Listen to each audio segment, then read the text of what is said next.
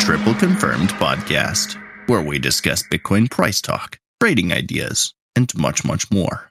I am your host, The Baked Potato, six year crypto analyst and crypto YouTuber. Today's date is September 4th, and this is episode 239. Hopefully, you guys are having a great day today. Happy Monday. Happy Labor Day if you're down in the States. We've got some exciting things to go over. Ah, ah. Yes. So, what did we see over the weekend? A whole heck of a lot of nothing consolidation throughout the whole period. Um, Bitcoin obviously not doing a whole lot as of today either. We've got some important things that we need to cover today because now uh, everything's kind of on that make or break type of moment, as it would seem that we come to these crossroads quite often. Um, you guys haven't been paying attention. The whole market right now, essentially everything from the Nasdaq to the S and P to the U.S. ten year to the Dixie to Bitcoin and other cryptocurrencies, are either on critical support or critical resistance, depending on what you're looking. The DXY and the US 10 year continually sitting at their key levels of resistance 4.2%. Uh, 4.2%, 104.2. Basically, US 10 year and Dixie right on the cusp of potentially rejecting here or breaking up. And if they start breaking up, we start breaking resistance lines, all that jazz. We've got market structure and moving averages right above us. Not good stuff. Not good stuff. But the S&P, Bitcoin on the macro is still looking quite juicy. If I'm being perfectly honest, the S&P as per the weekly has reverted itself back into an upside postured style type of thing. We can see money flow, we can see Wolfpack bouncing off the zero line potential green dot on the next weekly close. I think the biggest thing for the S&P going forward is closing above 45 65 70ish. Anything above this previous local high would give us reason to go and test into the previous all-time high area.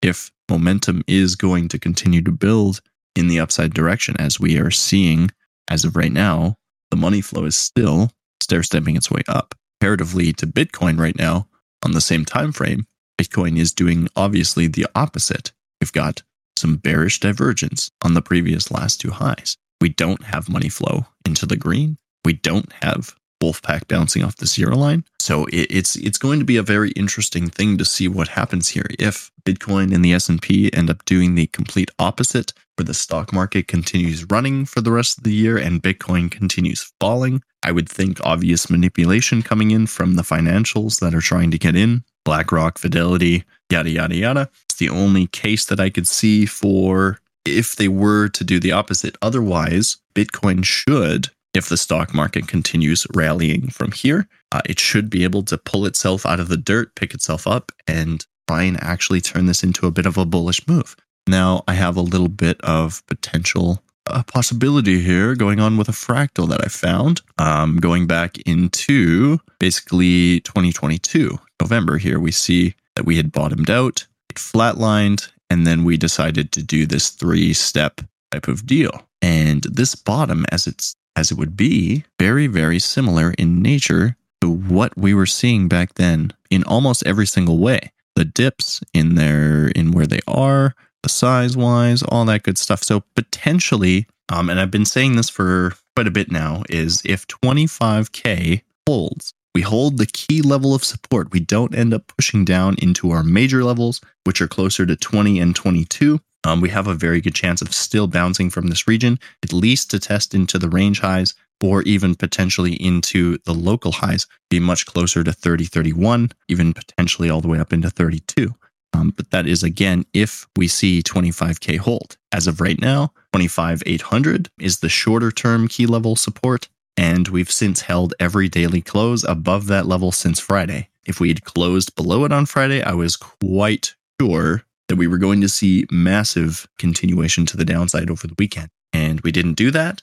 Obviously, the weekend didn't do almost anything. It just consolidated throughout this whole period in like a $200, $300 range. So we're quite tight. We're still technically very much um, uh, sprung loaded at this current moment. You can see we had an early fake out, an early fake out, right? This does not tell us anything. If anything, this is actually more bullish than it is bearish because of the fact that we pushed up so high. Yes, we fell below that key level port at 25,800 briefly. Um, but since then we've been picking up. And I mean, the overall of the uh, of the momentum shift was to the upside here as far as if we're looking at 26 as the average uh, for the range here right? Yes we came all the way back but did we push all the way down to 24 no which we could have if we had had a full swing going up. Usually what it'll do is it'll swing down the same percentage that it swung up from that level of support and we did not see that. We did not see that. So for the current time being again with the S&P macro looking the way it is with this potential uh, fractal still being in play. Basically, what I'm looking for here is a little bit more chop, a little bit more downside potentially, a retest into like 25.6 just for these wick lows, yada, yada, yada, maybe 25.5. Um, but overall, I do think that this is going to continue to be support, at least for some sort of retest back into 27, 27 and a half. If we were to see rejection off of anything in between this level here, 27, 27 and 5, 27, 500, I would be, it, it wouldn't be a great thing. Obviously, another lower high, basically holding us in some sort of uh, symmetrical triangle still, much higher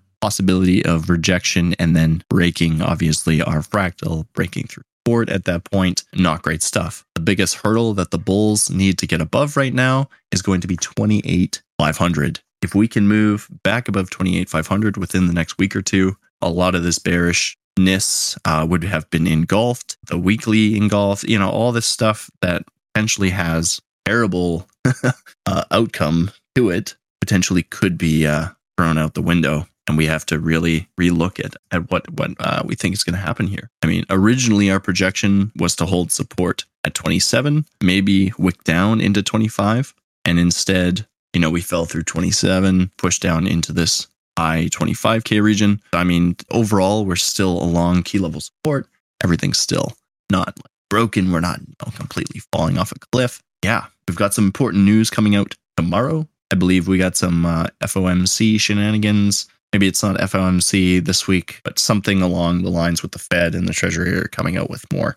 You know, they do it every month. Blah blah blah. More numbers. Um, I don't think that it's going to be a bad thing. Honestly, I don't think that the indices are going to take too bad of a hit. My biggest concern right now, in all in all, is basically U.S. dollar value dropping comparison uh, to the rest of the currency. This whole BRICS thing, you know, I've really got my uh, my head on a swivel trying to pay attention to what's going on with BRICS, how many countries, you know, who's going in, whatever.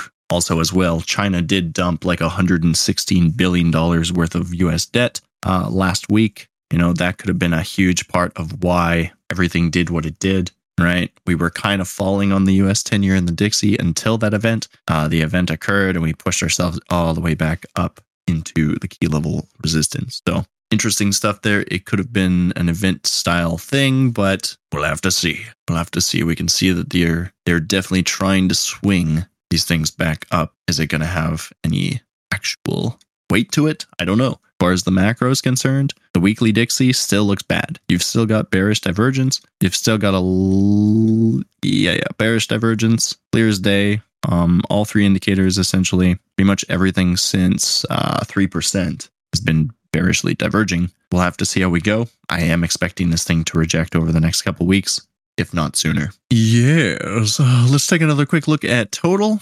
We still haven't fallen below the $1 trillion level, which is almost pretty much everything that this poor chart has. Um, falling below a trillion would be very, very bad for cryptos, Bitcoin, everything in general. Every time we've seen it fall below, it usually retests quite a bit lower we'll have to see. We'll have to be cautious of this, right? I would expect if we were going to get below it, it's not just going to fall off a cliff. It's probably going to have an initial fall, uh, maybe towards 970, 980 billion before coming back up, retesting. And if it rejects, then we're looking for that stair step continuation uh, that no one wants to see right now. but again, you know, momentum right now is still building to the upside here. We're still holding this macro major. I guess this would be a major support rather than a key level support like Bitcoin at 25. So everything's still, eh, for now, holding up. Not too bad. There's still this very high possibility of a head and shoulders, you know, hidden bearish divergence on the last converging wave lower high. Bad stuff, right? This rejection was not great. We were expecting it to come into 28K, which Bitcoin did and rejected very hard, very quickly, right? The, the bears know that getting back above 28, 28, 500 uh, would basically push the control zone back into the bull's hands. So that is their biggest thing over the next two weeks. If we can get back above 28, 500, I would be expecting a retest back into the local highs, 30 to 31. Very probabilistic. I would look at 28K or 28.5 as essentially like the middle of the current price action right now, the teeter totter point. We can get it past, right? Momentum starts to come in and continuation. Let's take a quick look into our short terms of, of what's going on. Again, you know, today being so slow, low volume, it's it's pretty hard to get a grab of like what's going to happen in a day or two, right? But I think over the next couple weeks, um, with the midterm macro and the macro kind of starting to find their posturing, uh, we should be looking at overall uh, of this thing right now rather than the short terms. Tomorrow's volume may jump in. We may swing both ways again, maybe some sort of liquidation event like we saw here with this pump to 28K and back down we can see that our moving average is getting closer and closer to price action as we consolidate here.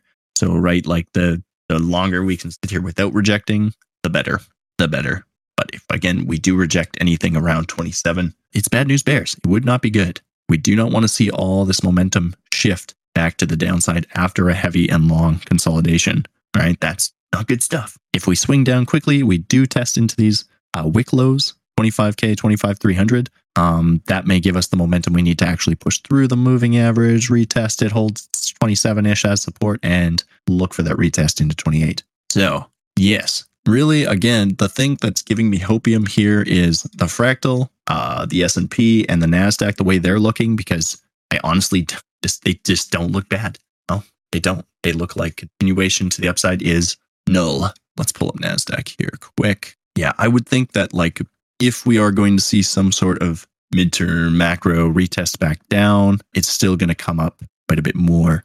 Uh, we do have potentially some sort of falling wedge here, usually bullish as far as NASDAQ goes, but there is bearish divergences in the medium short term. So if we do swing back down, we hold the market structure or the moving average rather, sorry, at 15,350 or 15,400. I would think bounce continuation very likely. Once we get above it, we usually almost always retest it. May get a little bit lower, but overall the Nasdaq's not too bad. I know I've got this downwards facing potential here, but again, it's not. I don't think this is going to come for a while. I think that right now, potentially just a short term swing down, a couple hundred points, and then more than likely come in to retest. Like we're too close to the previous all time high not to test into it. You know what I mean? Like we're so close. It's it's 1600 or 16,000 points rather, and we're at 15,500. Like, you know, does it make sense to reject early or to retest it first? Which I think everyone in their mom is like, mm, the markets look so bad. Everything, how could it keep going? Right? Just like 2021 all over again. How can it keep going?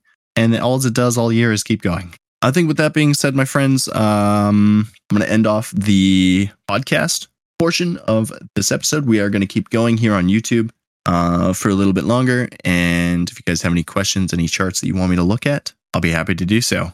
As always, these episodes are brought to you in part by tripleconfirmation.com, your number one source for decentralized, automated says. Check it out if you don't know what I'm talking about. We basically built an automated trading bot. Uh, it's freaking awesome. Check it out, tripleconfirmation.com. All the information you need can be found over there. And with that being said, I hope that you guys have a great rest of your Monday. We'll catch you back here on Wednesday. Take care. Bye bye.